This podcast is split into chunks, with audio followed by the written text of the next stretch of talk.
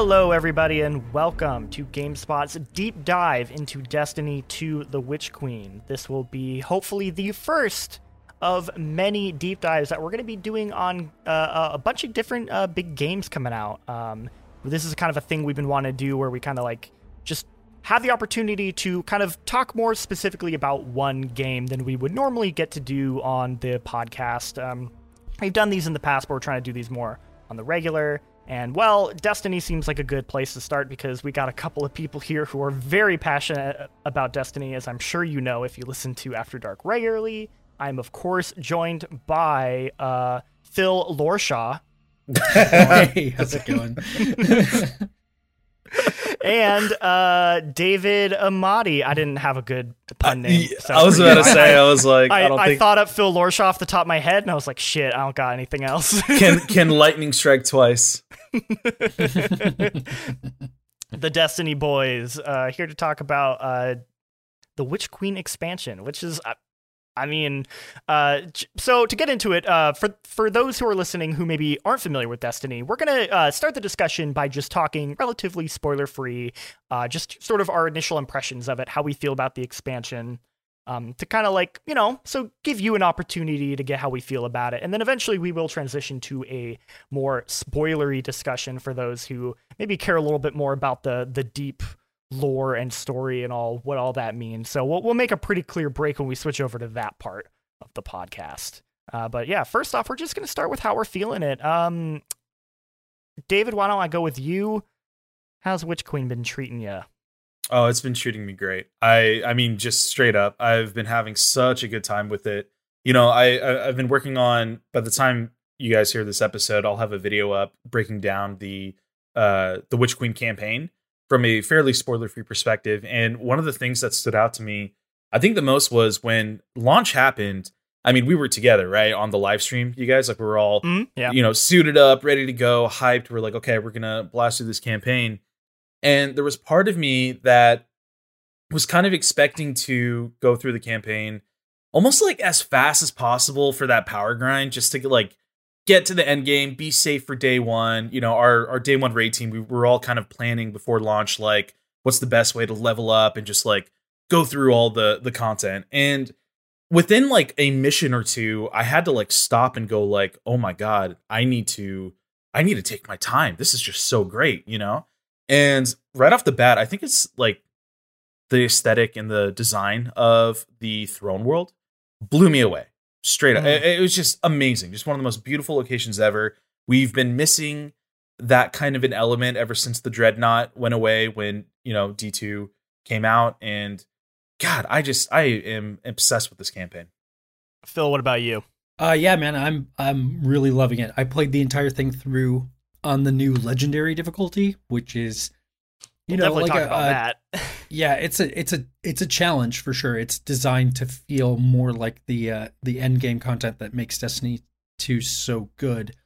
It was great. Um, it's just like the best designed campaign Bungie has put out for Destiny. Period. Like that's just the fact.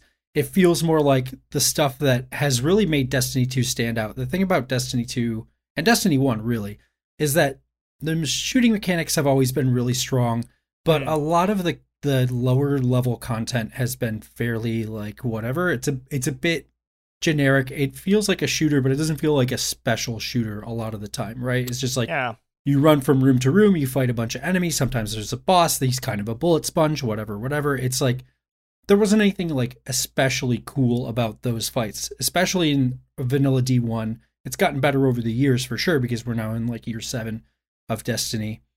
But you know that was that was the issue with the story campaign. It was it was built to be the accessible part of the game, right? Right. Yeah. Um, and thus it was kind of like the less interesting part. And then you get into the six player raids and you know the end game dungeons, and you get to what makes Destiny so cool that it's actually worth putting in all this time.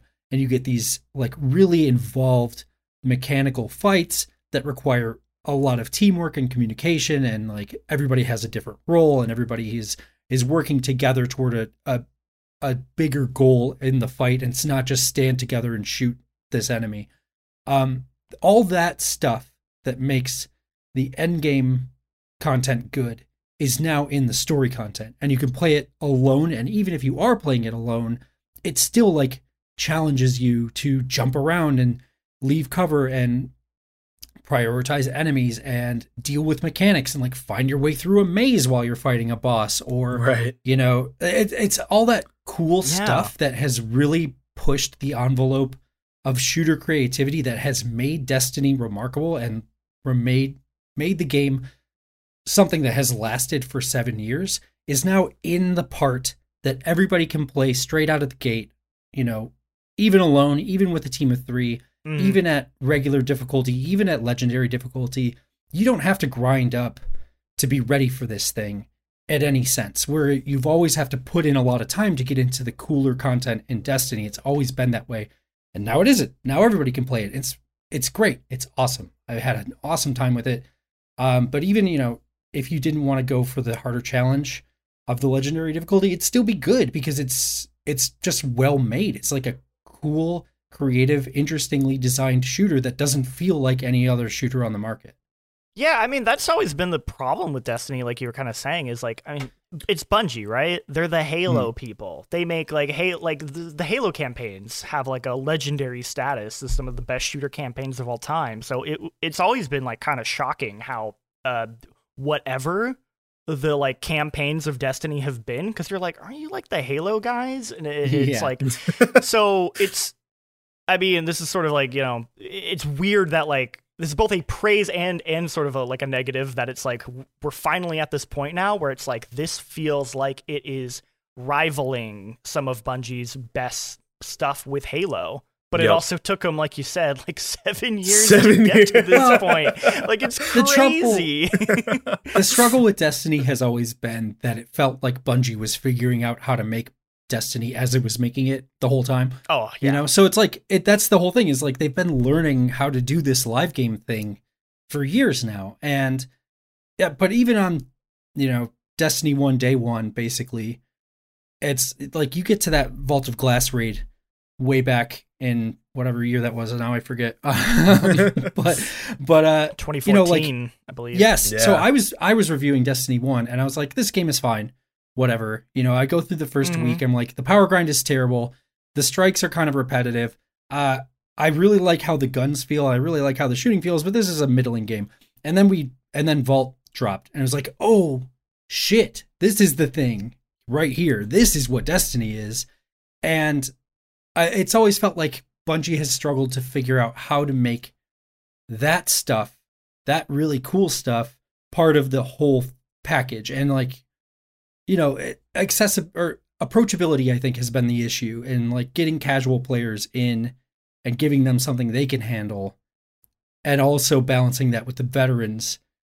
And this is the first time it really feels like it does that. Like Yeah. it's really found that middle ground between both kind of players and both kinds of Destiny experience. So you know what's like a perfect example of that is is you were talking about like Destiny 1 campaign like yeah it's just like every every room just feels like I walk in a room enemies show up I shoot them I move Yep. on You Mike scan says a something. thing to me you scan something it's really dull right and then you go to the raid and you're like there's like mechanics and Yup. and they when you play uh, like a perfect example is the uh, second I think it's the second mission in uh the campaign of Witch Queen uh Ghost uh, Um, third. I think that's the third third. it's the third okay Mm. that one has it is like this idea of them like being like oh wait maybe we should put like mechanics into these missions that you actually have to learn. So they have this uh when when you're playing that mission you'll be slowly introduced to like oh hey uh there are these crystals that you need to shoot that sort of like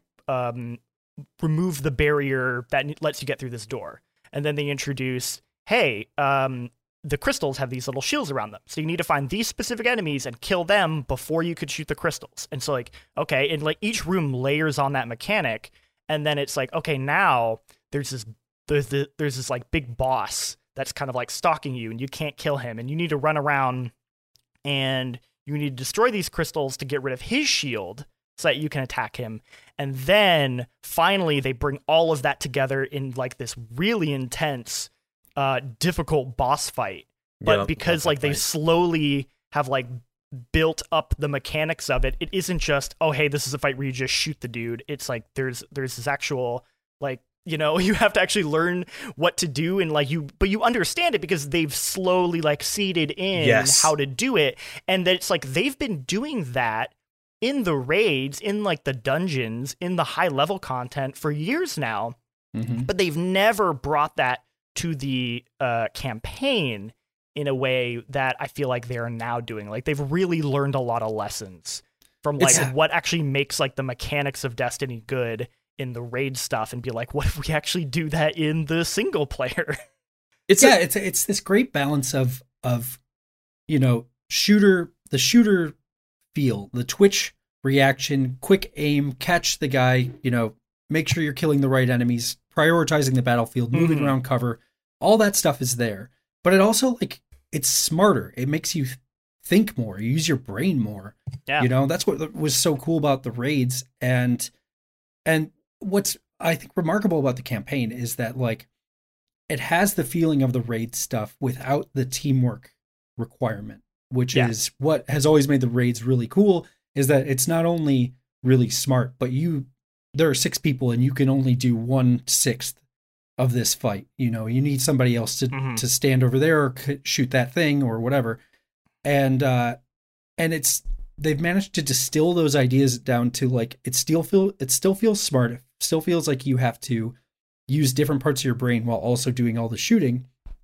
But you don't necessarily need to bring a bunch of other people in and do the scheduling that that that would require. Yeah. because that's the that's the real raid mechanic is trying to get six people together at the same time.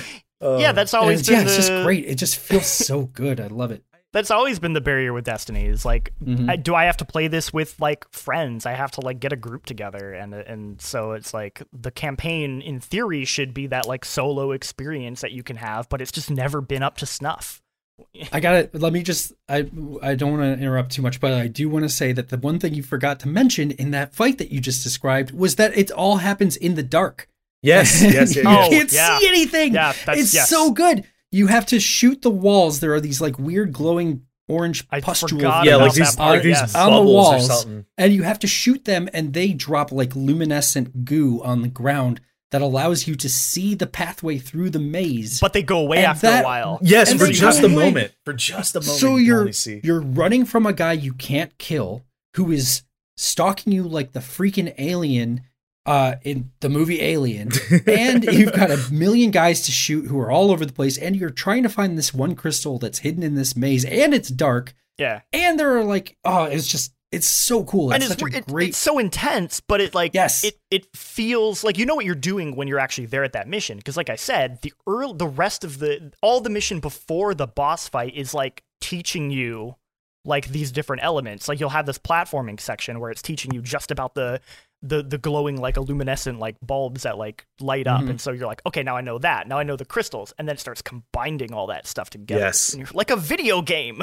yeah, yeah it's it feels great I, I just I love that idea of teaching, and it, it's kind of like what Jean Luc was saying, where the dungeons and the raids have been doing this, where your first encounter introduces a mechanic, and then the second encounter will keep that mechanic, but just add like a little twist to it that you have to adapt to.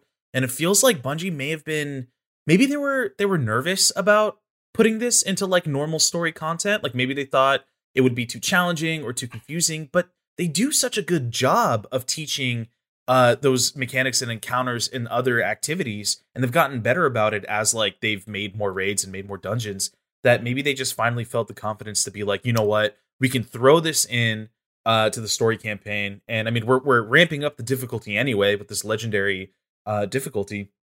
And our most of our player base they know what to look for now. Like when you go into a raid or a dungeon you're kind of searching for these things right? You're searching for what is the mechanic that i'm supposed to find? What what's kind of like catching my eye that I have to be aware of. And in the story mission, specifically that ghost mission you guys are referencing, it was kind of the same thing. I mean, you know, it's like, oh, he's immune. That's an immediate tell that I have to look for something or I have to shoot something, right?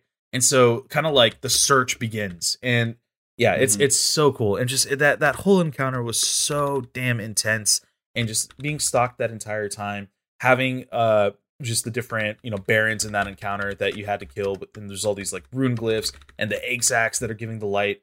I, that that's a level of of of just like that, that's a combination you would never ever find in any Destiny mission before Witch Queen ever. Yeah, I struggle to think of another shooter that is doing this sort of thing in this way. Yeah. You know, like, and this it's the really the thing that keeps me playing this game. Yeah, And yeah, I think you might be right. I think it's that. Uh, I don't know that. I think Bungie is is feeling confident enough in. I mean, the design has always been there. That's the thing, right? Like we've been playing this the whole time. It's always been this good. It's just a matter of like. I think the the the fear was that it was too much to drop on people who were too new or or too casual or something. But it this proves to me that Bungie can do it in such a way that anybody could. I feel like anybody could get through this. You Yes. know, like a new player can jump into this campaign and and still get what they're laying down here. Mhm. Um, they can totally figure it out. You know. yeah, it's like I mean, it's great. It's it's it's that well designed. It's that it teaches you that well. To me, um, you know, there's a lot of weird stuff in Destiny, and it's a hard game to onboard into. But as far as like the shooting part, this is it's just perfect. Like it's it's just it feels great. It's all this is really Yeah. really strong, and I I hope that they learn from this that they can do this all the time because they should be. It's Yeah. great. I- and and the other aspect that we kind of touched on earlier that I think really enhances the campaign is the legendary difficulty because that's Mm, the other 100%. thing is like not only was it just the mechanics it was that there was never any real sense of challenge even Yeah. in Yes. just the combat it, it always felt so like you're just going through the motions you're not really caring and and I really do think something as simple as a, a difficulty tweak can really change the way a game feels and and, and I think uh, as somebody who uh, started on legendary and then actually switched over to classic because um, I was I kind of just wanted to get through the campaign. I do end up regretting that because I thought classic was way too easy, and I found Mhm. myself being like, "Oh, this is uh, like I'm I'm I'm- I'm just kind of." going through the motions again you know and Right. i and i actually do want to go back and play it on legendary partly because i need to get that uh that high level loot um so i kind of screwed myself over on that and but uh yeah like uh david um i know you were just like loving uh the legendary Oh yeah. difficulty and what it brought to the game Yeah, it, it was it was really awesome. I mean, you know, there's actually a pretty distinct difference between the legendary difficulty as a fire team of three versus going in solo, and your Mm, mileage true. might vary. But for me, I thought going in solo was actually easier. Like I had an easier time playing solo versus being in the fire team with you guys because the difficulty scales based on your fire team, right? So when we Mhm. were all three of us together, the the like all the minions there was way more ads, way more minions, and the bosses themselves had way more health. And so we were like, I mean, it was tense out there. Not to mention when you are in a fire team, you have the raid token mechanic. So if you if you die, um, you have limited revives. And unlike uh Grandmaster Nightfalls or like other high level uh Nightfall strikes where you could kind of like regain a revive by killing champions or whatever, there's no such thing here in this campaign.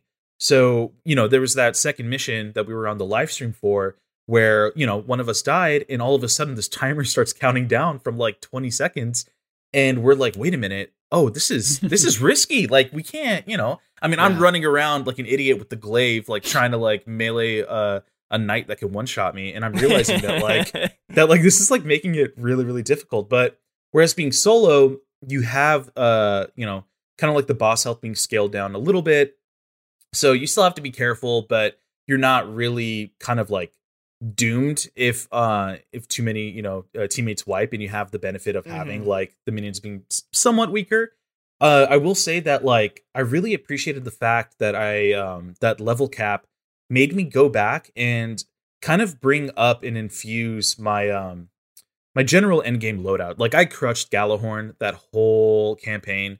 And um, you know, I realized that since there was like this power cap, I didn't really have to like focus on, oh, I have this, you know, blue SMG with a higher light level. I need to put this in. No, no, no. I can just bring up some of my legendary gear that uh, is at a certain power level within that cap and it can be relevant. not to mention Mhm. really focusing on like armor mods and trying to get myself all souped up and ready to go. Uh, yeah, dude, that that legendary campaign was absolutely incredible. There was like two specific missions much later in the story that gave me a lot of trouble, but the rest of it, um, it was just high action, high octane, frenetic, sweating my ass off. You know, it, it was it was a great time for sure. I do think what you said speaks to one complaint I have, which is, uh, like I said, I think classic is maybe a little too easy. It's it's it's there's not much challenge to it. Legendary is perfect for like you know the the regular Destiny players because it's like time to bring in my exotics, time to bring in all my good gear. I do think if you are a starting player, there should I, I wish there was one more like in between difficulty. I, you need Yeah, your heroic right. in the middle because it's like I need something. I think players should have something a little more challenging than classic difficulty, but legendary is not something a new player would be able to really like drop into and have a fun time because you're like Right. I just started this game. I don't have any like exotics. I got Yeah. no, like you know optimized. Right. There's no mods, like there's nothing. So- yeah, Mhm. I would love you're to see. I would love to see Bungie either like boost up classic just a little bit, or maybe add one more in between. Totally. because I think that would be a little, little helpful Um, anyway, yeah, that's sorry, a, that's a gonna- fair yeah. that's a fair middle ground for sure. I do I do love that this approach suggests that they're doing they're thinking that way, you know. They're Mhm. thinking like they thought when they made Halo and and stuff like that. And there are, you know, there are a lot of activities that have multiple difficulties throughout Destiny. Um but bringing that down to the to the base level of the game really makes it feel a lot more like other shooters um in a way that like it's I, I think the big struggle that Bungie always has is that there are a lot of different kinds of Destiny players, and it's always trying to provide an experience for all of them. And that can be difficult, you know? Like that's what Classic is. Classic is for the most casual people in the game, basically, right? And yeah, I, I it's if we can get Legendary proves that there's a way to serve multiple people with the same stuff, right? Like I think that's that's kind of what that um is best at is that like okay this this difficulty option brings the veteran people something they can really get into in the story campaign without having to adjust the story campaign all that much right like it's still it's still viable content we can go back to it and play it again and again Mm-hmm. which is the, the whole destiny thing is like having Mhm. to replay stuff is how it works Yeah. and now we've got this whole big chunk of awesome missions that are super replayable and yeah so like throwing another difficulty mode in there hopefully that's something that the developer can do later um or you know in future expansions and stuff because yeah it like it provides that one little extra thing that gives more people more opportunities to play the same stuff over again and find new things about it to like Yeah, I, I, I Sorry, completely I agree. No, yeah, I agree. That's me agreeing with you. Um, yeah. Uh, how do how'd you guys feel about the uh the the Hive Guardians and what they brought Loved to it. the game?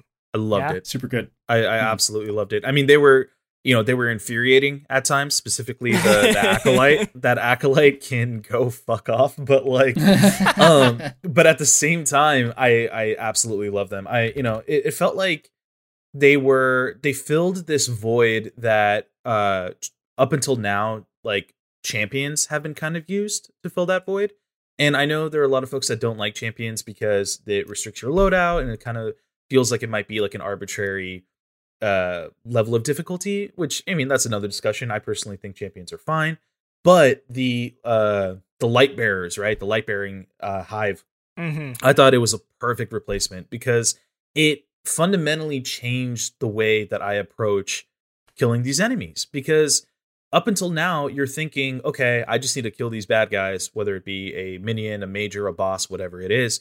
But now I'm not only thinking of how I'm supposed to kill these enemies, uh, especially at this legendary difficulty, but I have to think Mhm. about when I'm going to kill them. Because if there are a lot of ads and, and, and minions just like kind of scattered around the area and i happen to target this um this light bearer hive this you know guardian hive that's trying to kill me if i kill him too soon there's no free reign for me to go and approach the uh the ghost right because you have to kill the ghost otherwise those uh the light bearers they resurrect themselves and you know, there was plenty of times, especially because I'm solo, that I like killed a wizard and I was like, okay, now's my chance. And I step out of cover and I just get annihilated immediately, you know, Right. because there's still like all these ads left around. So it became this like kind of uh this game of chess where I'm whittling down that uh the health bar, but I'm also trying to be aware of how many ads are around me, how many minions are around me, and just trying to like keep this delicate balance in check. And it uh it also prevented me from just kind of camping in a corner and like shooting everything from range. That's usually been like kind of the go-to is you stay in a safe place, pick everyone off, and then you're good to go. But this one felt a lot more like I had to kind of get into the trenches and engage with the with the enemy. So that man, that Lucent Brood is super cool. And there's also like those moths, right? Man, those moths absolutely wrecked I my like day. those moths. Yeah. Yeah, the moths are a nice little touch for uh, for those who don't know. They, they're these little like I don't know. It's like like an enemy will glow, and so it's like they have a little like moth floating around them, and if you like shoot that moth perfectly, it'll explode, and it's just it's so satisfying when you see that, and you just like Oh, pop yeah. it right there, you know, or like it's uh it's flying towards another enemy, or it's flying to you, and you just like midair, just like boom, like ooh. you can Yeah, use it to your a- advantage, right? It's like The Mhm, moths yeah. are such a good idea. I love I love the mechanical addition. They're so they're just like a minor thing. A lot of enemies in in Destiny have shields, right? Yeah. And you shoot the enemy a little bit with a gun for a minute and the shield goes away, but it's like extra it's like, you know, it's just an overshield like Halo. It's just Yeah. extra damage.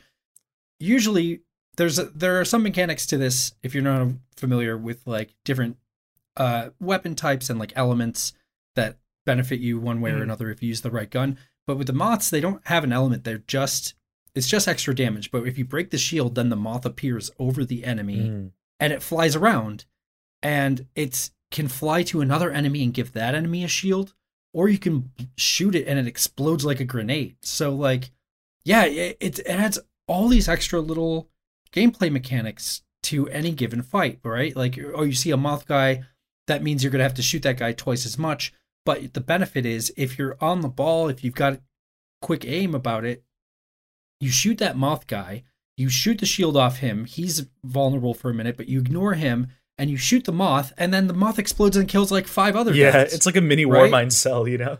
but if you screw it up then another dude a potentially much more annoying and difficult enemy to kill could end up shielded so Yeah. like there's this whole like risk reward gamble thing you've got to pay attention and also yeah the moths can fly if, They'll if kamikaze for them you.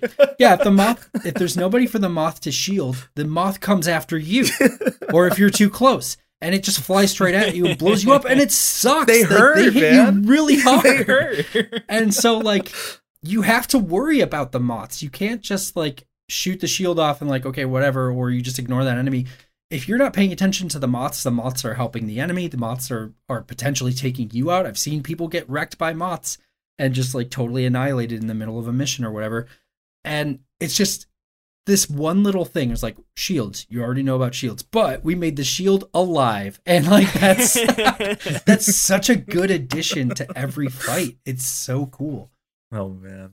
hmm I think the uh the other thing I want to kind of touch on with the campaign is the environments in this game. Oh god, yes. the it is, I mean, look, Bungie has always, in my opinion, had the best art team in the business, bar none. Ever. Maybe, Yep. maybe, maybe like you know, for me, they they stand tall with like From Software and like some of their best Yep. stuff. Mm. Yep. Uh, this one in particular is like their new like high bar. Uh, it's better than the the um the Dreaming City, in my opinion. Like some of the the designs of Savathun's Throne World is just absolutely gorgeous. I mean, I mentioned I just mentioned from software. Like there's uh the uh, apothecary mission when you're wandering Yeah. around her uh her castle i guess i don't even know what you call it like and you're seeing like just these like impossible like structures and these waterfalls it had almost this like we were describing as like a reverse bloodborne feel Yep. where yep. it's like it's like bloodborne but everything's like white and shiny and yeah. it's just like it's so gorgeous and and what's amazing about it is that every campaign level feels unique because Yeah, that's it another feels thing different, that people right? Complain about with destiny very rightfully so is it's like well you're kind of repeating a lot of same content you're repeating a lot of the same areas but Yep. in this campaign every mission feels like a completely unique environment, a unique location. They take you to some places that like I didn't expect you to go that I won't kind of get into for spoiler reasons, but like they they it's like every mission had its own completely unique feel to it, which is Yeah. like uh, man, that's like the sentiment of this whole conversation. It's just like, wow, it feels like a video game. but you know what I mean? It's like it's like It it's so feels good. complete. It's like it feels it feels complete. complete. Exactly. It's like they've they've finally like figured it out and stepped up their game and just like, oh my god, like yeah, some of the oh, some of the art is just oh, it's gorgeous. It's It's absolutely so incredible. It's so breathtaking. incredible.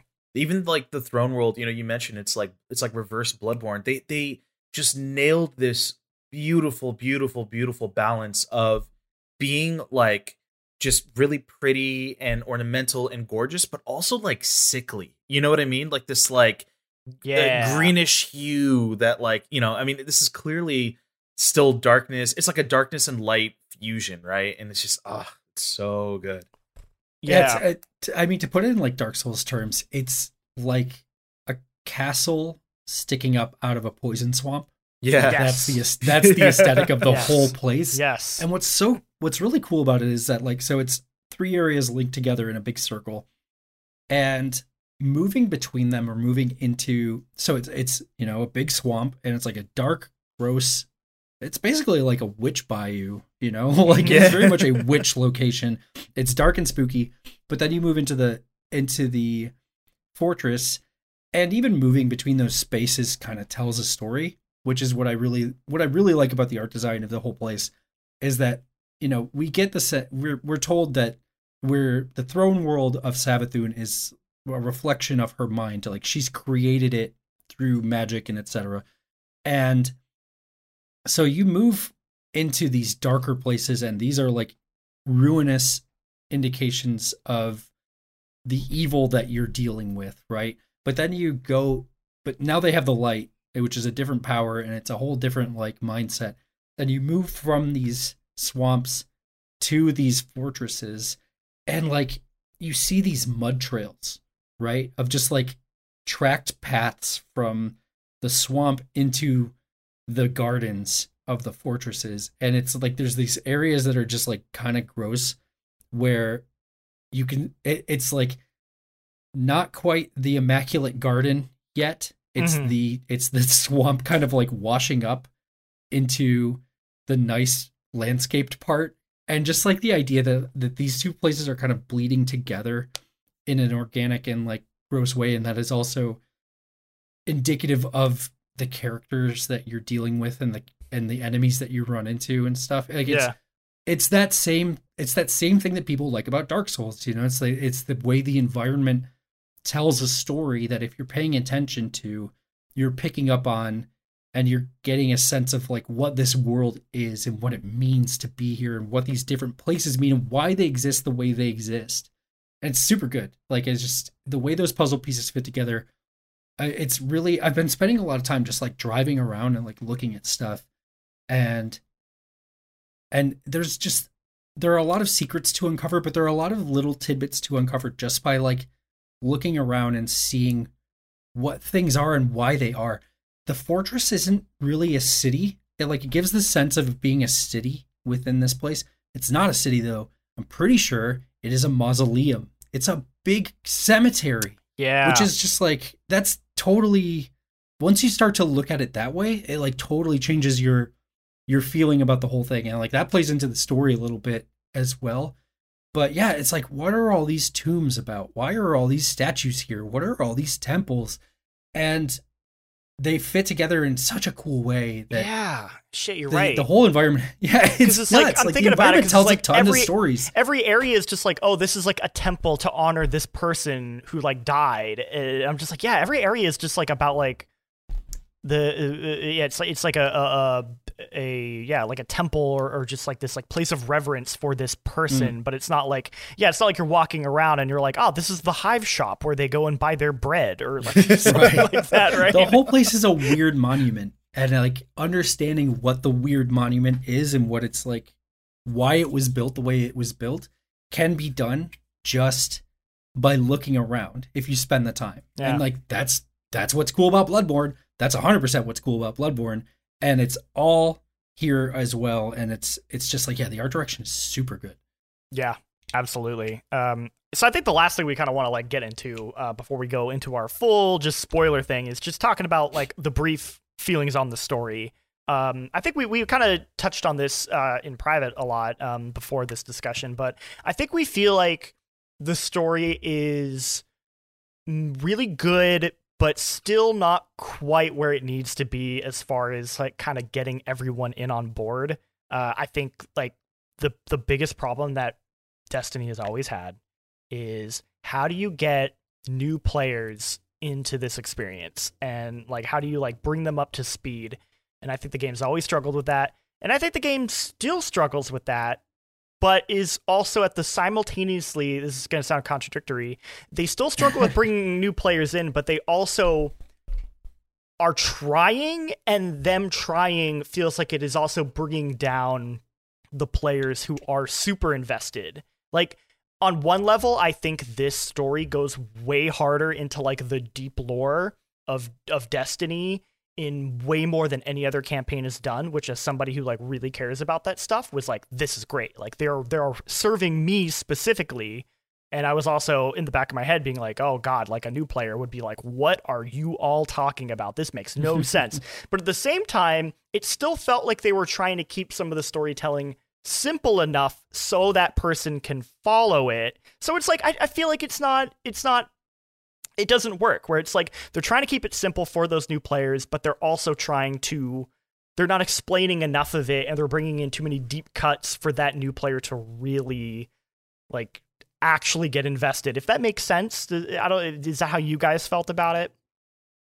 No, totally. Yeah, uh, I think I think you're exactly right. Like there's this weird balancing act that Destiny can't hasn't quite figured out yet. Still, maybe right? never will. Like, at least not in I this current it's, era. It's really it may never figure it out. I think uh, uh, where the game is stuck dealing with a lot of past decisions that have created situations where it's like we're just that's just how it is because we did 900 lore cards for the grimoire in Destiny One, and mm-hmm. that's where a lot of the story is, and that's where it stays. Like we're just stuck with that. That's the that was the decision that got made in 2014, and that's the way the story is now. You know, and it's like it's unfortunate, but I think that's kind of the thing that the narrative team has to, to, to grapple with is that there a huge amount of this game's story is background lore that is not in the game, mm-hmm. and it's just always going to be that way, and it's really unfortunate. But I do agree that a lot of it is in this campaign in a way that I think works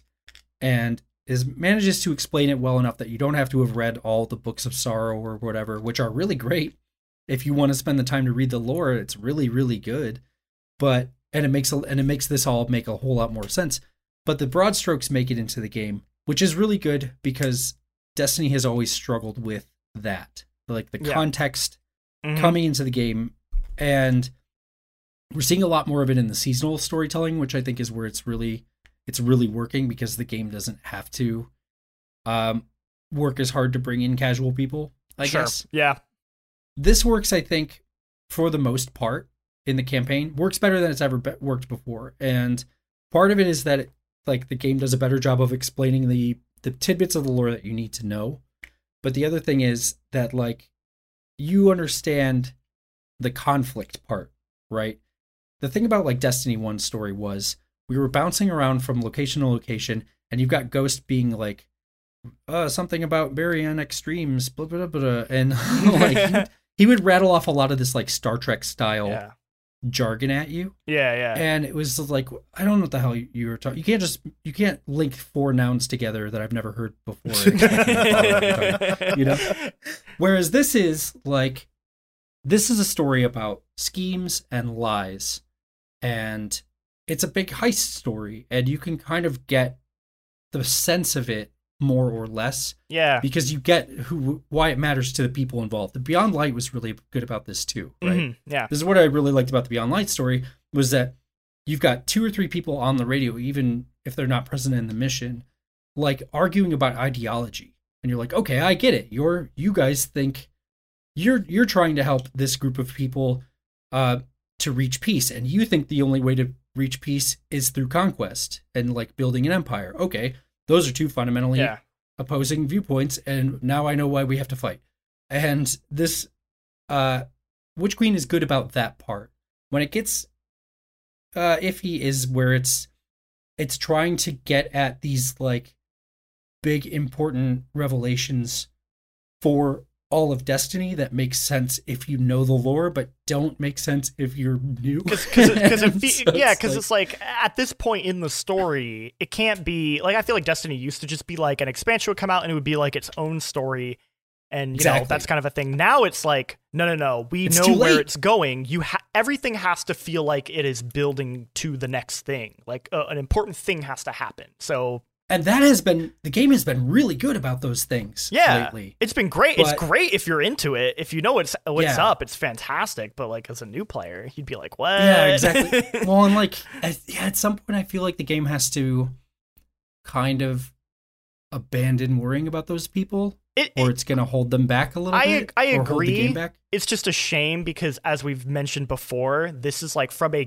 gameplay standpoint this is the best and perhaps most approachable that destiny has ever been so it's such a shame that the story is like the opposite of that because it's like i Mm. want to tell everyone like the campaign's amazing you should play it like it's really good it's like it's it's classic bungie like oh my god but then it's like okay but do i have to keep up with the story and then i go oh right Well, Yeah. I think there's enough story here that you at least can follow along, more or less. for sure But yeah, there are definitely a few points where it just trips up and there's just like not enough context. I really wanted somebody to stop in between missions and go like, okay, here's what we know and here's why it matters. so Right? they, Like, And it's just They have this- not quite enough. they have this really great cutscene at the beginning of the game after the first mission where Ikora basically explains the whole setup, uh, which we actually didn't get to see because like our uh, our the server like bugged out for us and we just like crashed, Yeah. which was a bummer really for us. upset. I'm, I'm, I'm upset about that too. But um, I would be more upset if I was a new player because I would have missed that entire setup. But I was a little like, they should have put that at the beginning. They shouldn't have put Mm. that uh, before. Like, I get that they wanted to start like in media res, but I'm also like, no, maybe for new players, that whole thing that basically was like, hey, here's what was going on, and here's who Savathun is, and here's why this is a big deal. Like, you probably should have put that like up front for those Yeah. players because it was basically Yeah. like, here's what happened during the last like year of seasons. Because this story, a, a lot of the like, um, I feel like the the crux of like Ikora and her her guilt and like her her character arc is very much tied to what happened in the seasons previously. Yeah. So Yeah. it it really re- it requires you to really understand that, and and so like they could have they should have probably put that up front. Yeah, I kind of wish that just that Bungie would kind of just like go with what say the MCU did where at some point it felt like Marvel was just like, "You know what? You're going to have to follow along." And if you're not following along, well, If you Sorry. didn't watch the TV shows, sorry. well, like, I mean like not quite that as much and then maybe it's too much now, but like Yeah. re- leading up to Avengers Endgame, for instance, right? Oh, sure. a lot of a lot of threads were going on in a lot of different movies. They were not all necessarily equal to Mhm. one another, but a lot of them you had to hit the broad strokes. You had to hit the Captain America movies. You should probably hit the Thor movies. Like you needed to be in with the core team. Yeah. The reward of that was the character building and the storytelling was actually pretty good. And you got these like long-term character arcs where when Sure. you got to a certain Avengers movie, you understood where everybody was coming from and why they were conflicted the way they were and why they were upset about the Yeah. things they were upset about. And Destiny's doing that too. It's great. But yeah, I think you like you said, it's you ca- it, balancing those two things where it's like you've never heard of Destiny before. Here we go. Let's try to run you through how Guardians work real quick. you know, like that's just a big that's just a big ask It is. to make a story that like really feels like it hangs together and it's my one big drawback with the with the story campaign is that like it feels like there are a few of those moments where i don't i don't think the game is selling itself on why this matters as much as it does you know Yeah, I would agree. And we can't. We'll, we'll probably get more into that because those are super Yeah. spoilery. But um, yeah, David, do you, do you have any uh any additional thoughts on the the story? How you felt about it overall? No, not really. I mean, I think you know, I I would, man, I would just appreciate being able to have like a some kind of library or something to where because sometimes, man, I even I lose track of like all the the little things and like the you know the more granular like relationships and the little stuff that happens between seasons. Like like I genuinely sometimes forget. And that's why I rely on you, Phil, in Discord half the time, where I'm like, Dude, I'm like, hey man, I write this- about this. I write about this all the time. I forget constantly. Yeah. I forget. I lose track of it all the time. It's- it's, ridiculous. and it's and the thing is that like all this stuff is so cool too like like it's not i'm not forgetting it because it's like boring or anything i'm forgetting it because it's so complex It's just so you know, much.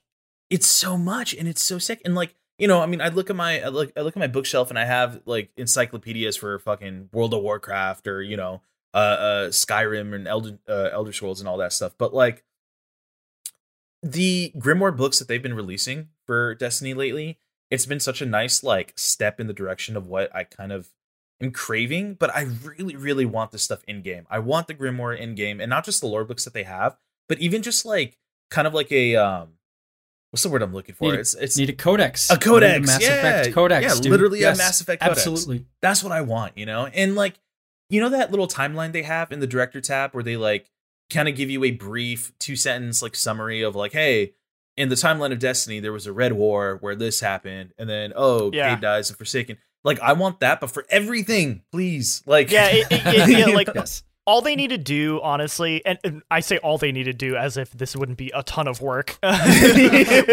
which is like, like I would be so happy if it was like, okay, here's like some nice, you like pull in some of like your your concept art from like that current season or that current story, and then get like a nice voice actor to like read through again, like the codec, like you need that like Right. you know Reaper indoctrination is you know like uh, like you Mhm. need that kind of person, like, Yes. like you you need a um and it would be really cool if they uh, like I, i'm trying to think of like you'd have a character do it almost like i don't know who would do that though like who who's like who's like It- the I lore mean, keeper Ikora of- is i guess Ikora, or right Rahool. Yeah. Rahool. Rahool you could have. Rahool could do it. I, oh, I don't. like, I don't want to listen to Rahool's voice for like twenty. that's minutes, true. so That's true. That's true. That's Um, very true. I just the like the, but the speaker point, actually probably would have been the best one, um, but Yeah. they're not in the Yeah. game anymore. Wah, wah. I just, like- I just want I, I just want it to to come from Bungie. I'm I don't I'm nothing against Yes. Byf, but like I don't want Byf to be the one to tell me stuff, especially because like, you know, they can take you YouTubers can take liberties, they can take, you know, educated guesses and things like that. I personally like having Bungie tell me this is canon, this is how it is, this is how it works, and it just makes it more complete, you know? And and, and that's what I crave personally. Yeah, I I, I agree. I agree. Like I I think like uh, like lore kind of masters like Byf like have their place for like sort of connecting the dots to a lot of the smaller stories and how they kind of tie in everything else. But as far as just like I need this like basic encyclopedia of of you know like the the core important stuff to know. Like, Yes. I I do think that's something that like Bungie really needs to deliver in Yeah. in a very like slick way in game. Um, and official, right? Because like And you official. know, Right. there's no question about it. We're not guessing anymore. We're not, you know, like predicting stuff like that. We can save that for the internet. Like what, well, what we have in game is confirmed, reliable, legit. Like that, you know, that, that's just what I Yeah. like.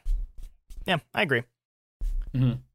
All right, well, uh, I think that kind of sums up our spoiler three free thoughts on uh, the Witch Queen. Overall, I mean, we're all really high on it. I would say it, it's it's really is. I think one of like their best campaigns. Like it. I, Oh yeah. can I just say like how in crazy it is that uh, games like this that last this long always, you know, inevitably will have a point where they drop off in quality, right? It, it just it's just inevitable. And I'm sure that will one day happen with Destiny, but like they have been going for 7 years and it feels like they just keep getting better Better and better, better. and better. And so the fact that you can like point to Witch Queen and everyone who's played it is like this is the best Destiny has ever been is like honestly a huge achievement. Like Yeah. massive props to Bungie that like they have been able to like keep it going and keep up the momentum and like through a lot of hardships. I mean, you know, they've uh there was all the issues with like Destiny 1 that I think for like a lesser studio could have just doomed it. Like, you know, they would have Mhm. just been like, all right, we're, we're abandoning this, right? And then like they had all this stuff where they left Well- Activision and, well, I mean, they did abandon, I mean, like abandon the whole thing. No, right? no, I, meant, I was going to say we could point at other games with similar situations where that happened.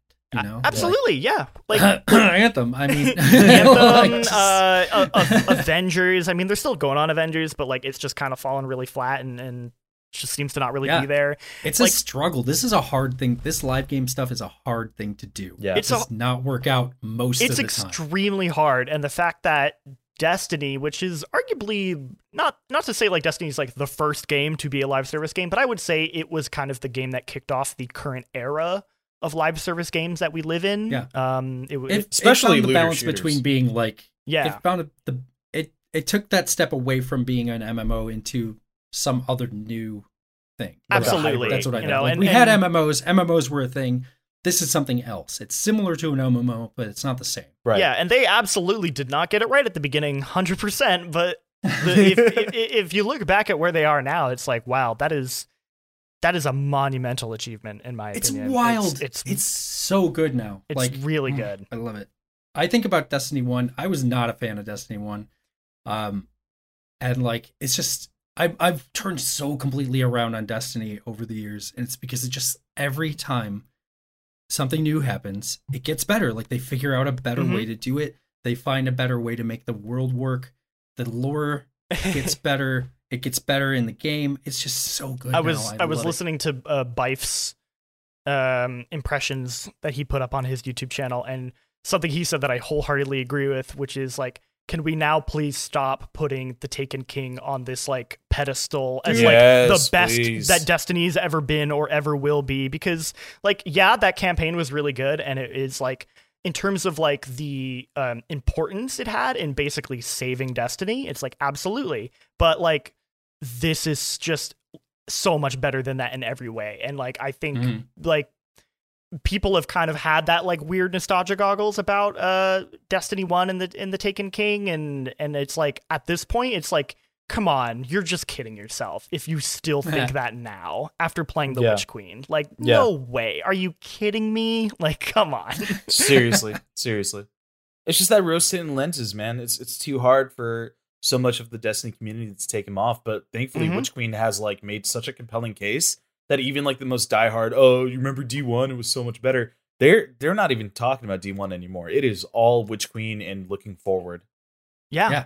It's great. And that's great. That's exciting. Um, well, so uh, for those of you who stuck around who don't uh, play Destiny regularly, uh, first off, thank you for. Uh, hopefully, you enjoyed this conversation, uh, and hopefully, uh, you had a good time. We are now going to transition over into our uh, deep dive into the spoilers. So, for those of you uh, who don't want to get spoiled, now's the time to maybe dip out. But again, thank you for watching, and uh, if you enjoyed this kind of a deep dive discussion, like let us know. Uh, you can hit us up on Twitter. I'm at Jean-Luc Seipke. Uh, you can, if you're a part of the GameSpot After Dark Discord, uh, you can let us know there um, because I do think these are fun to do. Like a, a- just a more like dive into one specific game that we normally don't get to talk about enough on the podcast. So if you like this, let us know because I would love to do these with more games. Um, Elden Ring would be a cool one, although I like don't want to bother Tam. Although, like, I don't know, Tam seems like he just always wants to talk about Elden Ring, so he'd probably be Uh, he'd love it. I just he'd love it. he'd he'd love it. I know yeah, he would. Like uh, even though that's, I'm that's going to be a long episode. it, it would be. It would be.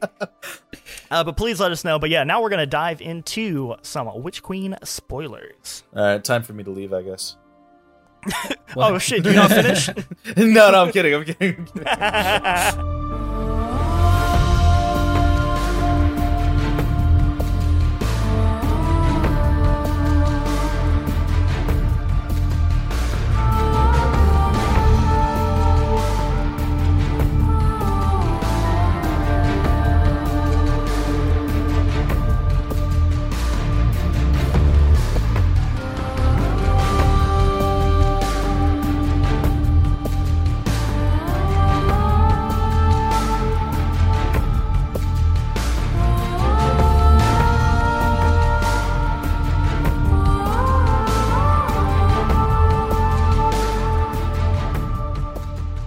Uh, so are we we gonna start with the with the bald guy or what? Yeah, oh man. yeah, yeah. Do we just want to get right into that ending? Let's talk about the witness. Let's talk about Megamind finally oh, showing Oh, up in, in Destiny. Megamind. How'd you guys feel about that that character design? It's got a very polarizing opinion. I've come Yeah. around to it. I, I want to say. I think the problem is that it, it's sort of like this is a problem that I think pretty much everything ever has had, which is you set up this like unknowable like cosmic horror that's just like you can't even describe it. And then the second you have to give it some sort of shape, like it loses a bit of its luster. That's how I felt about Yeah. the Reapers in Mass Effect. Um, that's how I feel about kind of this design a little bit, where it's like, okay, you know, it was always like this voice, this this like, you know, uh cosmic entity. And it's like, but I also get that, like, well, we need to give it a face so that you can punch it at the end of the final shape. right, right. Because, you know, you gotta have a cool- you gotta have a cool uh, boss fight. But I actually like looking at the design. Like I, I love the way the outfit kind of is like moving around and, and seems like it's just it doesn't have like a a, a, fixed form. I love the Mhm. weird like faces like smoke, smoke, coming out of the head. I think it's just like the eyes and I mean the reality is they could also like it a, a being like Like the retcon, witness. retcon him a bit. Well, like, Yeah, like- the being like the witness is very much like it doesn't have a shape and it just has to pick a form. So the idea Right. of like, oh, that wasn't even my real form. I could he, they could totally say like, ah, that was just for that cutscene. He's gonna change Yeah. again, and, you know, look like whatever. So, uh, Yeah, I would I would kind of like it to be a little more cosmic horror spooky. Like Yeah. I felt like that was kind of what we were getting off the um the like clarity control and uh Garden of Salvation statues that we found. yeah, I always I always felt like, oh, we're gonna pull that thing off and it's gonna have like tentacle face like Cthulhu or something. And I'm glad that they didn't do that. But true, true. I do think time- that is a little played out. Like, Yeah, oh, little it's a cosmic horror. We gotta but I give did it want tentacles. it to be like look, I wanted to I wanted to look less like a space diplomat, I guess. Yeah, where- yeah, a little Solarian-ish, right? Yeah. right. Yeah, right. Like, but I do, I do think that smoky head thing is the f- is the coolest thing. It It's was such so a cool. great weird idea. Yeah. Um. I yeah. I think I like I like the design more or less overall, but I do think I where it loses me a bit is with the giant eyes. Like it looks a little too Disney princess. Mm. Well, yeah, Um, it's like the second you give something giant eyes, you're supposed to be like, oh yes, inviting. Although I guess that kind of maybe plays into the the character is like they don't Oh, see themselves to, as the villain. They're trying to. They're your friend. They're your. You know, like you know what? So like you know what I I kind of wish it was just a little more uncanny and maybe it still can be because we haven't getting gotten that good a look at it really. Um but you know have you ever heard of like the not deer idea? No. It's like this so the not deer is like this internet um cryptid kind of thing and the idea is that like it's a deer that you see in the woods or whatever but instead of the eyes being on the side of the head their eyes are on the front of the head because it's not really a deer it's Mm. actually some kind Oh. of predator pretending to be. It's a mimic, right? It's like it's that sort of thing. And I think that there's still the possibility that this could have that sort of spooky feeling, right? Where you're like, oh, it's uh it's just a person alien that like has big eyes and could be inviting. because again, it's and trying to. It's nice. Yeah, because that's It's why like cute, at the end but like maybe it's got teeth or something. Yeah, you like know? because at the end of Shadowkeep, that's why it like appeared like your guardian. It's trying to like Right. ease you in. Right. So it's like that's the Mhm. idea is like it's trying to be like, nah, man, like I'm just like you. I'm friendly. Like we're you know. Yeah. Um. Well, and that's that's been the whole last two years too, Right. right? It's like all these guns we've been getting, all this time we've been spending. Is this is thing has been trying to convince us to be pals, Right. right? Yeah, So it- even it- in this like little cutscene, it's trying to make itself feel more personable than the traveler which uh, Mhm. is if anything feeling more alien and more unapproachable as Yes. it's gone on and i mean that's kind of the big like that's the twist of this game is like Mm. something that if you've been paying attention to destiny lore you kind of like knew was coming it's always been there in the background is like does the traveler actually see us as a friend like Right. does it really care about us does it have its own agenda and like a hundred percent prove like it actually maybe doesn't really care about humans. It cares more tools. about winning its point and and like its argument, the game Yeah. that it's playing with the witness. Um, Yeah. I mean, which although to Yeah. be fair, that information about the game came from the witness. So just you know, Sure, sure. just But- like one of those, just one of those grain of salt things. Is like a lot of these things are lies potentially. But but um, But- uh, I, I did think it was interesting that um because I again Byf also did a thing where he broke it down where like all the stuff it talked about with the game perfectly lines up with what it says in the final cutscene there. Um, like Right. like the game stuff. So like I I've, I it's like they're very they're kind of confirming that even though yeah you do have to sort of take Oh, all that with a a grain what I mean is just that that what we heard about the traveler's intentions or the traveler's ideology came from the guy who wants to kill it. That's all I meant. Oh, for sure, It's yeah. like- but but it's like it kind of proves the point because it's like I I Well, love that they're right? getting they're getting into the idea of like you think of you know I think Destiny's been trying to break down this idea that like light equals good and like dark equals bad like they're that, that they're tied to like a moral perspective right when in Right. reality it's like no they're they're simply like uh entities they're like tools they're they're just like you know they're just different forces of nature. they're yeah exactly. Forces of nature right? and that like they don't actually have a moral alignment because if anything the witness feels very strongly that they are actually morally in the right. Uh, so it's like they're Mhm. it's it's all a matter of perspective. And like the big twist of this game is that Savathun didn't steal the light. The traveler just gave the hive the light. The traveler decided you know what? Actually i do think the hive should be the next race to get it. And that idea of like but the hive are genocidal monsters. They're terrible. And yes they're they're tragic in that they were tricked which they we- they kind of get into but it still doesn't undermine the fact that they have done horrible things and will continue to probably do horrible things. And so it's like you know of years too. Like the scale of this thing is important to know. They've been doing this for Yeah, eons. exactly. Mm. and so it's like the idea that the traveler's like, yeah, man, you guys deserve that, the light. Like something that for the longest time has been told to you is like, oh, the light is like a is like a force of good. And like you get it because you are good and you deserve it. And it's like, well, the hive don't deserve it. So why did the traveler give it to them? And that like breaks Zavala, which is it's such a good cutscene. I love it. I Yeah. love that. I li- I've been expecting Bungie to to do this since day one. Basically, like Halo is also very much a game about religious beliefs not turning out the way you thought. Yeah, Sure. and, Yeah. uh, It's kind of their thing. so yeah. like, hmm it's like this has been a thing. There's like "Ooh, we're going we're going somewhere with this. Um, it's been taking a while to get there, but yeah, I'm very into it. Um, there are also like just so many lingering questions about everything that we saw in the campaign. oh my god, like- yeah. For instance, did the traveler choose Savathun, or did Immaru the ghost choose Savathun? Mm, Right? right. Like, does the traveler have anything to do with it? Is the idea that ghosts um, only have one specific person that there is like their guardian? Is that a real? Is that real, or is that just like what they've told themselves?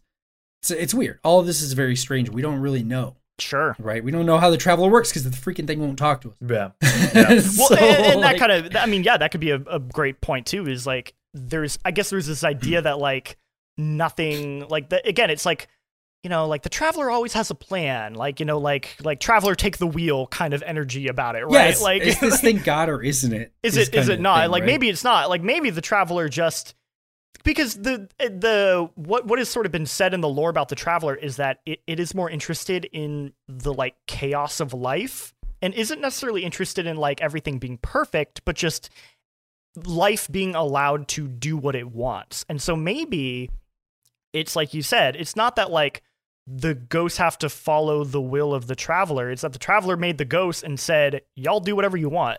It's fine." and so like Right. the fact that a even ghost, the ghosts don't know, which is the funny part. right, and so They like really maybe the fact it. that a ghost decided, actually, I think this is the right thing to do, and I'm gonna go do that is like. Sure, the traveler maybe didn't tell Immaru, but like the traveler's cool with it because that's in the traveler's perspective, like the right thing. Like that's what they think life should be is making Right. your own choices and not forcing it upon people. Right. It just aligns It's free with will, its goals man. or something. Yeah, exactly. Uh-huh. will. Yeah. But free will Um, comes with consequences, like giving uh, a genocidal race the you know light powers. Yeah. Well, and here's the other here's the other thing about that too. Like, so a big part of this story is the fact that when you are resurrected as a guardian, you are not the person you were when you died, right? yes. You don't remember your past life. And this has actually been a really important story point for the last year because we've been dealing with Crow, who used to be Aldren Sov. Aldren Sov used to be a piece of shit, but he's not anymore, right? He people can change to do a whole I think you should leave bit. like that's the whole that's the whole thing about Crow is that Crow is not the same man he was before he was resurrected. Even though people have judged him in the you know in the lore in the background, uh, he's been like hassled by other guardians and other people who thought he was Aldren, but he's not Aldren anymore. He's not that guy. He's a different person, and that's true of everybody everywhere Mhm. who's been a guardian. Even the people like on uh, Ana Bray. Ana Bray woke up with like a badge on when she was first resurrected as a guardian that said, I am Ana Bray. And she's been like pursuing that and like using that identity and trying to learn about herself from the past Mhm. Um, because she's Ana Bray, but she's still not the same person that was Ana Bray before she died, right? Yeah. So that if you take all that and apply it to Savathun, Savathun resurrected is not Savathun pre-resurrection, right? And actually, the whole story of Witch Queen is how pre-resurrection Savathun left a whole bunch of weird breadcrumbs around so that she could get as close as possible to being that same person once she was resurrected. Yes. But she's not the same person. Yeah. So if you go by that, like, yeah, the traveler gave the light to the genocide race, but did it? Because Hmm. Savathun woken up is a different person than well, Savathun well, that's billions of something years I of kinda, genocide. I kind of wish they went more into because I feel like they kept that vague enough. Because I, one, oh, first off, that twist, that reveal was such a like for me. I was like, oh, fucking duh. Like, like, like they totally got me. Like I was that person who like fell Mhm. for it. Where it's like that's such an obvious answer, but I just didn't even think of that and even process the idea that like she wouldn't even know and that like you were helping her the whole time, which is such a, a Savathun move too, of like, oh, turns out Right. everything you were doing was like in service to her master plan. Like, I think they did a really good job selling her as like this ultimate like, you know, uh, queen of like cunning and just like coming up with plans, like the the best you can in like a campaign where you, you know, your main mode of play is shooting things. Like I Right. I do think No, that it was, really worked. That was something I, I was thought, worried yeah. about. Is like, well, the second you have to give Savathun a boss battle, how do you? That kind of like takes away her mystique. But I do think they actually did a really good job. But yeah, it's like once she gets her memories back, or like at least knows them, she kind of just goes back to being like the Savathun that you always sort of like think of. And it would have been maybe more interesting if they had actually had her like, oh, she got her, you know, memories back, but does she still actually want to go through with that plan? Is she still that same person? That would have been interesting. I get that maybe that wasn't the direction they wanted to take it, and that's fine, but I don't know. Yeah, I mean it's it's kind of a bummer to separate the Savathun we've been interacting with for a year and change and you know and then have it be a separate person. But I I also think it raises a bunch of interesting questions that we still have yet to deal with Mm-hmm. that could be very very cool for the for the next year. I think we're going to be dealing with Savathun for the next year. I think that she's dead in name only basically. Do you right? think she will come Um, back? Do you think they? I think she's coming back. Oh yeah. Yeah. You What do think? you think, David? I don't know. I I mean, like it's like it's it's one of those things where I mean we we killed her in her throne room, right? Or no, she just ran Yeah, but away. Like, or no, it was She her do- ghost. The Her throne ghost world. disappeared. So the throne world situation doesn't work anymore. right, Like she's not immortal. That's a darkness thing. yeah, yeah, The yeah. throne world still exists, but it's just a place. Right, and not to mention her, go- yeah, her ghost did like just flee, right? And Mario's still, Yeah, he just bounced. yeah, he's bounced. He bounced with seemingly the help of the traveler. It should be noted. yeah. Again, again, bringing the whole. Tra- what's the traveler's motivations in this? Like, hmm, what's that about?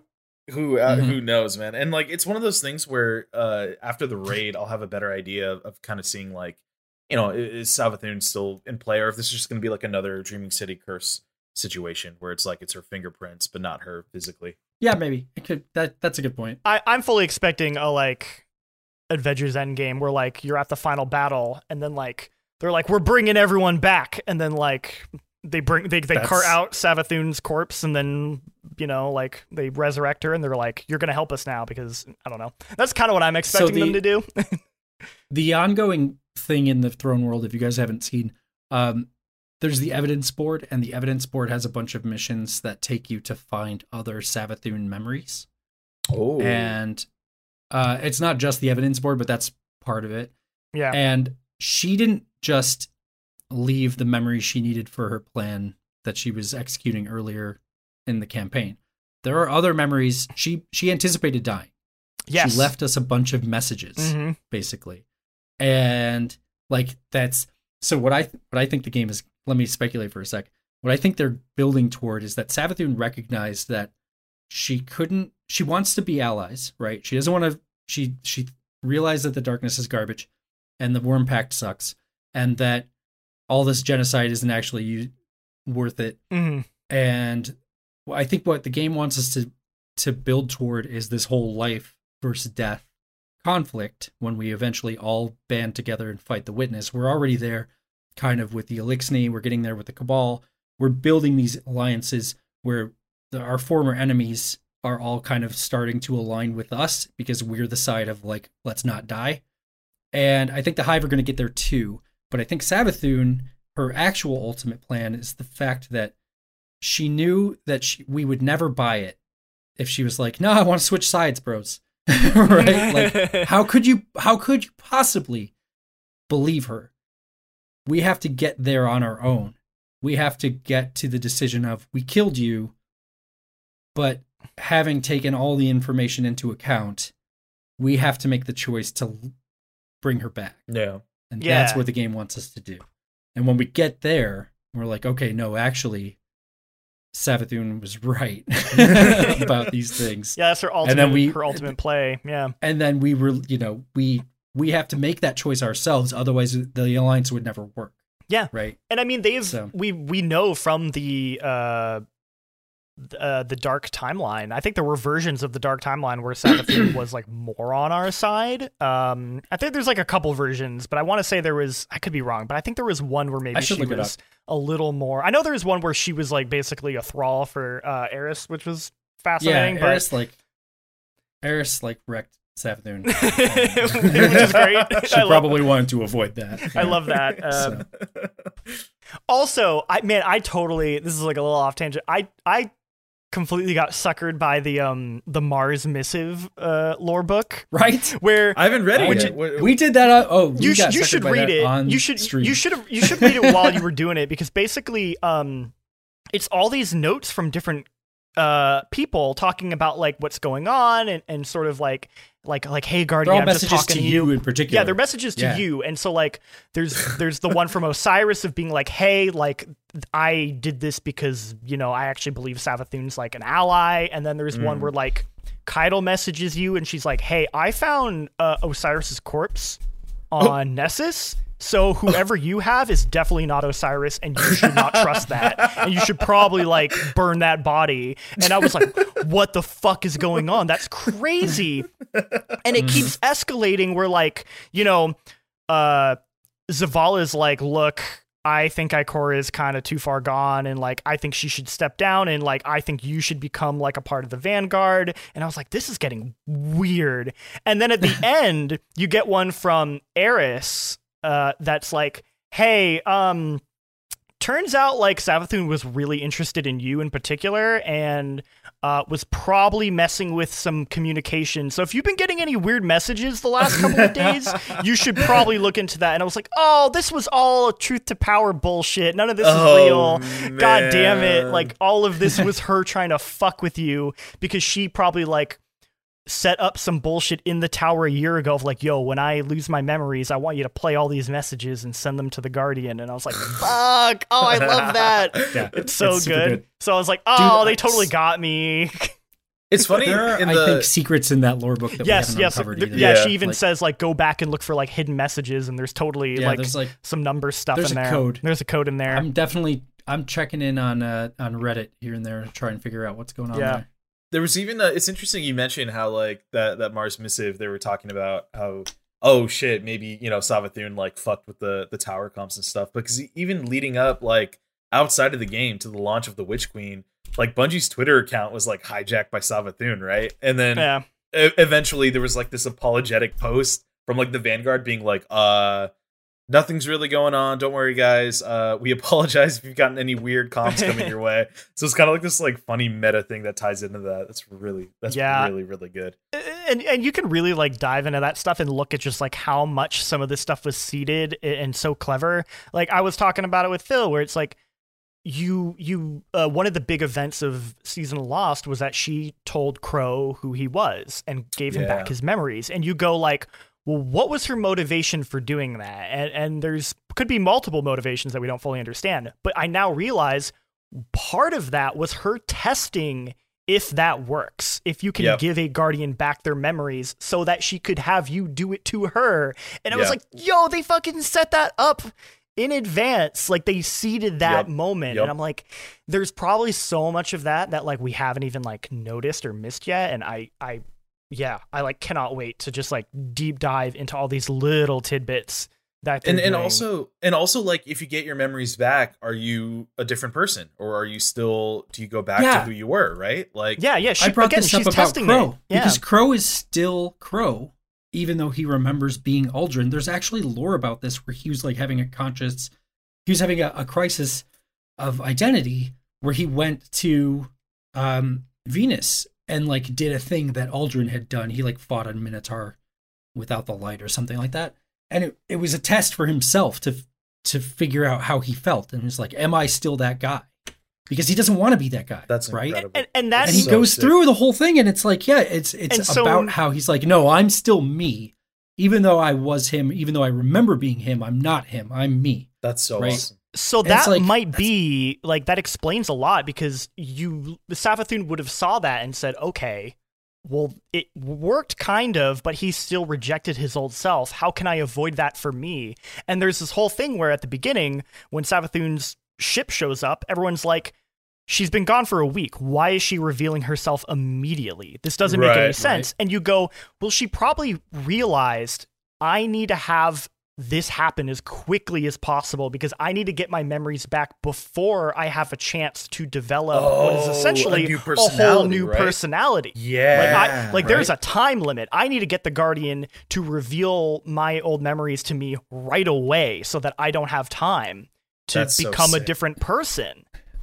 okay here's another aspect of this whole thing that i've been thinking about so in order for her to pull off this whole thing she had to get help she had to get a bunch of people involved who would basically guide her because like like you just said she doesn't remember who she is. It's been a week. She got like one assumes immediately advice from Immaru and also the rest of the hive right? They've been telling her what to do because like for the week for the last week Savathun's been memoryless random new person right? Mm-hmm. so okay, so she she had to have talked to Immaru before he became her ghost in order to set this up, Right. for one thing. And two, like whatever she whatever crumbs she left, whatever instructions she left for like the people in charge of her, and actually I think there are lore things to this effect. But they've been guiding her and also like doing all the stuff that we've been dealing with in the throne world. That hasn't necessarily been Savathun.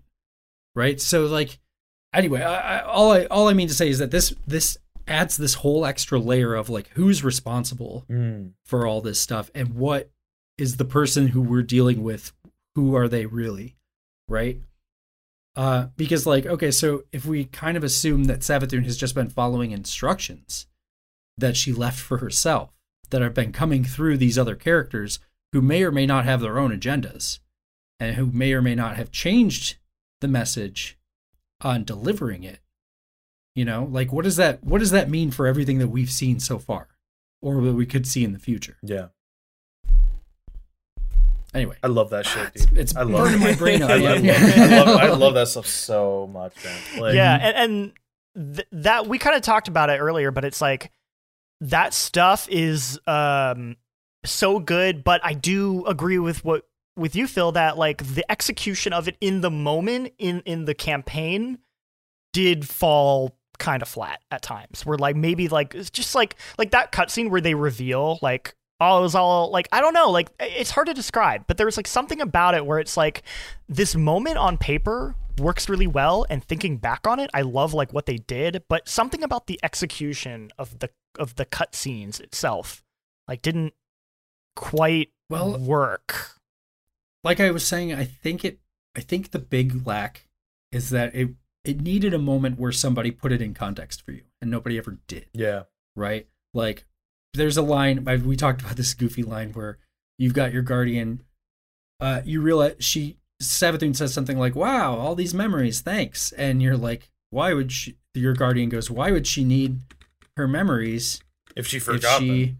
Remembers or, Or, something?" or she it's like- remembers. it's yeah, just- yeah. it's just like, what does that mean? And it takes you a second to realize, oh, we're talking about Guardian stuff. And it's like, it's just like, you could have written this line a little differently that would have sold it in a way that gets the lore across. Or, even more usefully, you could have talked about it after the fact. Like, have some conver- characters have a conversation about it. And that would sell that a little better. Well, Phil- it's just like Mhm. little things like that, you, you know? You also mentioned though, Phil, that like this seems like a problem that almost plagues the expansions and not the seasonal stories, right? Like it's almost like there's, you know, maybe there's like a Bungie exec because it's a big expansion and they come in and they go, "No, no, no, no, you can't dive into this too hard or you can't like explain it this way. You have to, you know, dial it back or dumb it down or just generalize it to a Well, point where maybe it doesn't come off the way that I think it it's- should, right? I think it's that balancing issue. I think it's that when you put out a big expansion, especially one that has a million pre-orders, right. and seems like it's getting a lot of people interested in the game again, you have to write your story stuff with them in mind because you've got a bunch of people who aren't going to know what the what the hell is going on. If you've got people who are in the seasons, they've they're committed to being in the seasons. You can kind of like expect them to follow along a little better, you know. And I think it's that it's that balancing act. It's just like it. That's a hard that's a hard thing to nail, and you know at times it does better than others. And this is one of those things that like is a little weak. I think another one that's a little weak is the big reveal at the end where like we find out that Savathun was tricked by the worms. Mhm. And it's like didn't they know that? I'm pretty sure they did because Savathun did a whole thing to get rid of the worm, right? like it's not Well, maybe that's not a super it's like they could have explained that a little better because I guess I always interpret it more as exactly. she didn't, she didn't want to get rid of the worm because she knew she was tricked, or she just kind of was like maybe she did know she was tricked, but it was more like she just knew that like this sucks and I don't want this anymore. But I like, think well I maybe mean, she didn't know that very specific like she didn't i think the the the, the thing she didn't know was that the traveler was going to uplift them like that's the part she Yes. didn't know and like that's the thing that like really were- dives in like you know jabbing in the, the knife to her of like hey this was all like Avoidable, you and, right? and, and and it's a specifically better her- life was possible and, and it was stolen from her. specifically her fault because she was Mhm. specifically the one who was tricked and like that's even for someone like Savathun it's kind of a lot to deal with like learning that Yes. of like i'm kind of the reason my entire race ended up the way it did and like Well, and I think she's. I think even in the books of sorrow, she like suspects that this could be the case, and that part of what we're selling here is the fact that like because she lost all her memories, she's also getting like this huge, this huge bombshell dropped on her that you know in the past she would have had a whole long time to kind of come to terms with, and we're just like kind of blasting her with this. Nope, it's all your fault information. You know, all at once yeah, yeah, pretty much.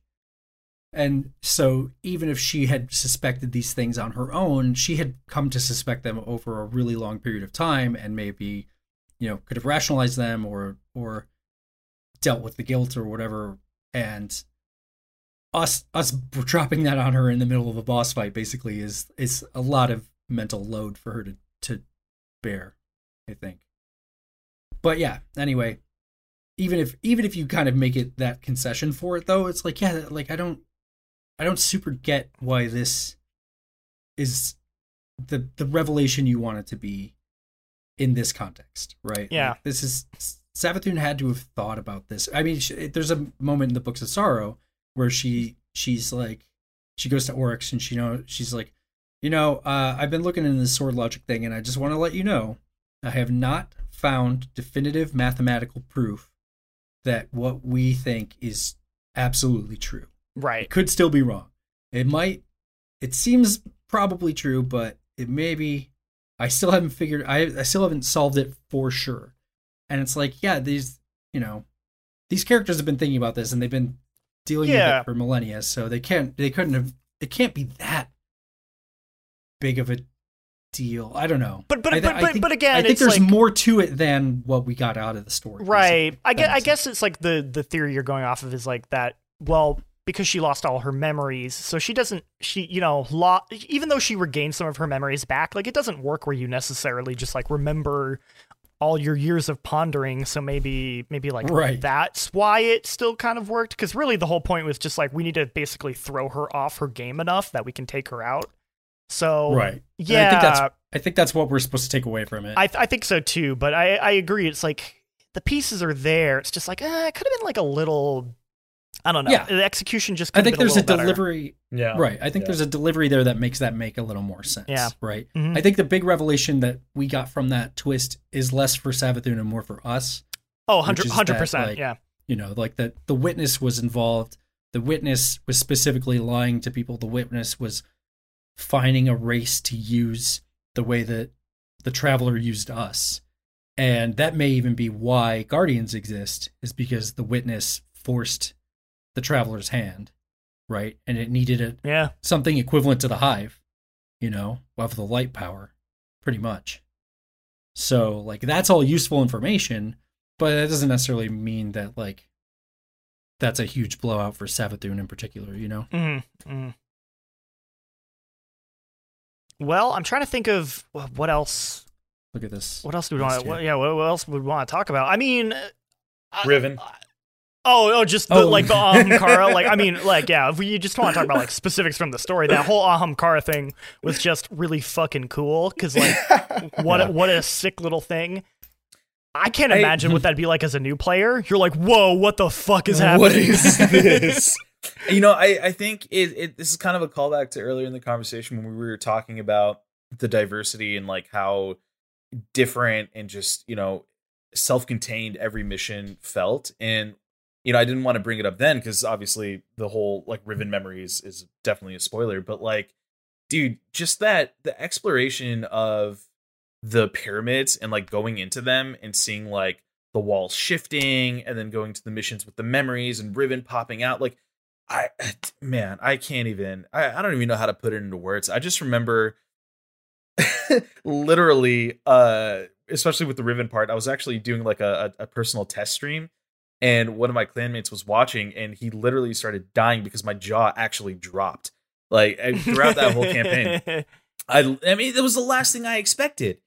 I, you know, you could put a gun to my head and be like, you have one chance to guess what's about to come out, and I, I would never, I would not be able to tell you. I would, I would never have guessed Riven. Like, and just seeing him come out, I, I was so, I was kind of scared. I was like, is this a raid now? Is this like, it, what's going on? You know, like it was so terrifying, man. It was so terrifying, and it was so cool. Yeah, you're like, quick, you got to go pull up your chart with uh, the different Yeah. eyes and the order you got to shoot. Like, hope you remembered With the them. symbols. with the symbols, man. Oh, I honestly was like, oh god, do I have to shoot the eyes in the correct order? Like, fuck. All right. Right? uh, Yeah. right. It took me a minute to figure out how to how to get through there. yeah, yeah. For sure. It also made me appreciate Riven's design, like just again, because it's been a minute since I've you know seen Riven. Oh, it's such I a good, the look yeah, of so Aram good. Karas. Oh, Yeah. so good, man, so good. Um, yeah. Do we want to talk about, I guess, like the Void 3.0 or the exotics? Oh, or if you have anything like anything you want to say about it, um, I personally, I don't, I don't necessarily like. I don't know. They're they're cool. Uh, Void, Void's I- neat. I'm liking those guns. Yeah. Yeah.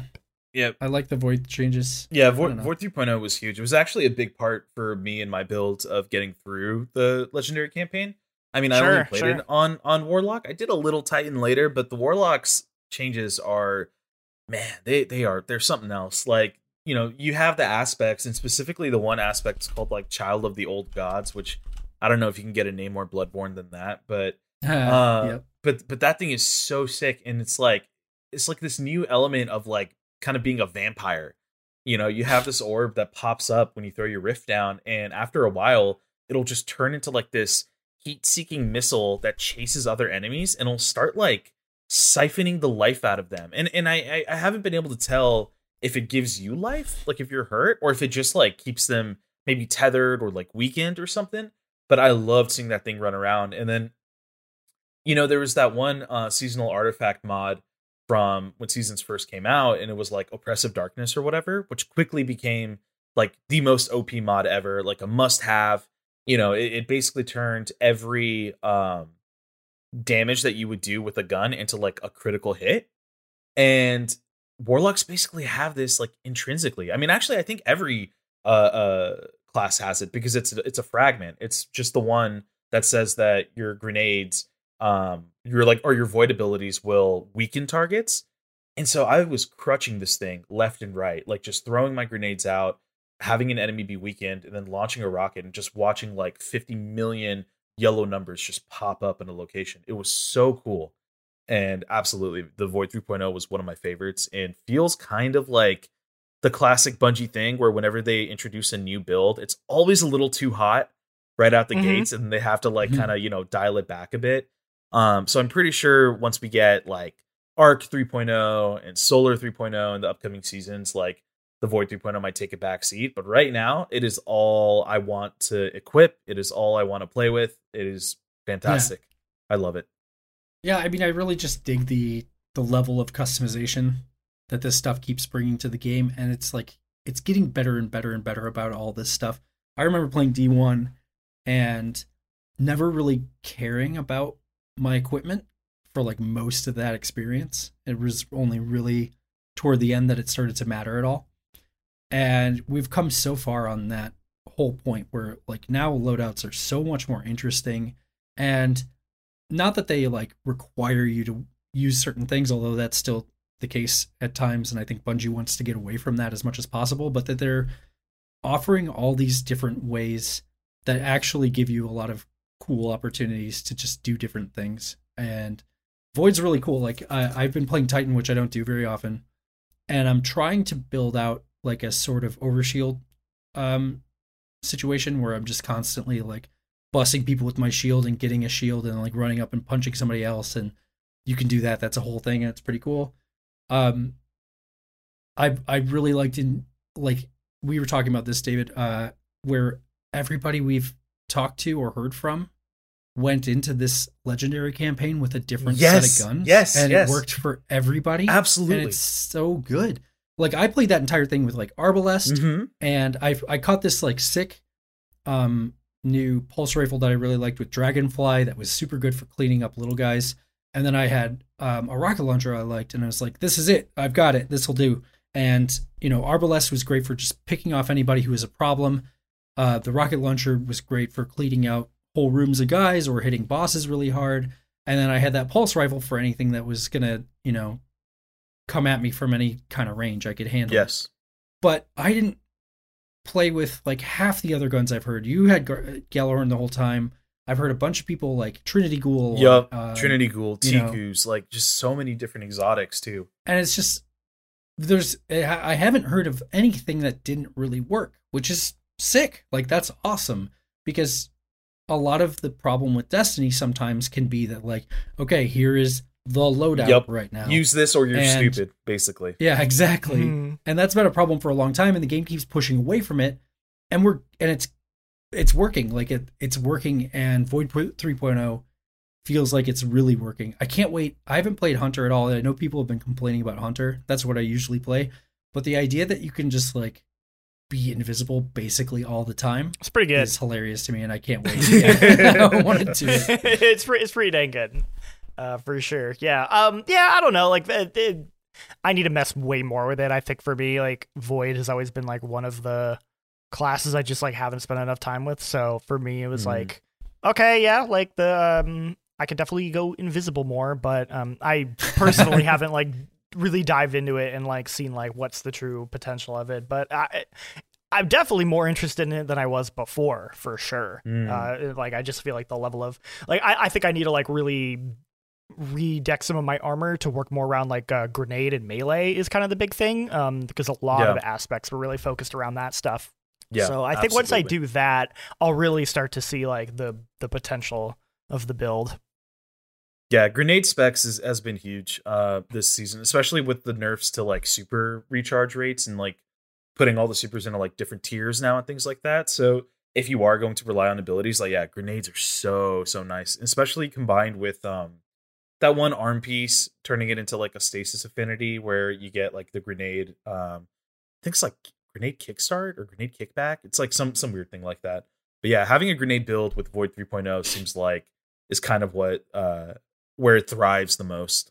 hmm Yeah, it seems like the warlocks can do some pretty ridiculous things from what I was reading on Reddit. Um, I'm I've yet to see like really really sick cla- uh, builds for the other two classes, but seems like they're they're possible at least, and I want to mess around with it. I want to like I'm gonna throw on Doomfang pauldrons and like see how much nonsense I can get up to throwing shields, Yeah, Mhm. totally. stuff like that. Totally. Like, so All right, is that it? All right. Are we? Have we have we destined Mhm. have we destinied ourselves out? It's, we, we, Yeah. we, man, we covered a lot. I mean, you know, this is good. that might be it for real- now. Yeah, For for, now, now. yeah. I mean, there's see, still a see us in a week. There's still a raid. Yeah, dude, there's the still a seasonal story. There's there's still a lot. yeah, there's there's a I lot I would of, like to talk about the raid after we run it. I'm very excited. Oh, yeah, yeah. We'll we'll see if we end up doing that. But uh, yeah. But hey, ev- thank you for sticking around, everybody. Uh, hope you enjoyed this discussion uh, about Destiny 2: The Witch Queen. I think, um, man, it's it continues to be exciting to be excited about Destiny. Yes, yes. what a what a great way to phrase that. Yeah. well, thanks again, everyone, for watching. Uh, like I said before, if you've enjoyed these this kind of deep dive discussion, like uh, please, like let us know. Uh, you can hit me up on Twitter. You can go into the uh, GameSpot Discord. Uh, you could hit up Phil uh, and David on Twitter as well. I think you guys are like what at Phil Hornshaw and at David Amati, correct? At at Roshby five seven. At Roshby five seven. If anything, you should just watch our our. uh You guys should watch the video that Jean Luc and I made, and that Mhm. that'll be that's all I want. That's all David wants. David just wants cool video stuff for Destiny. Well, we'll keep trying to make that happen. But anyway, thank you everyone for joining us, uh, and we'll hopefully see you on the next one. Bye bye. Bye. Later.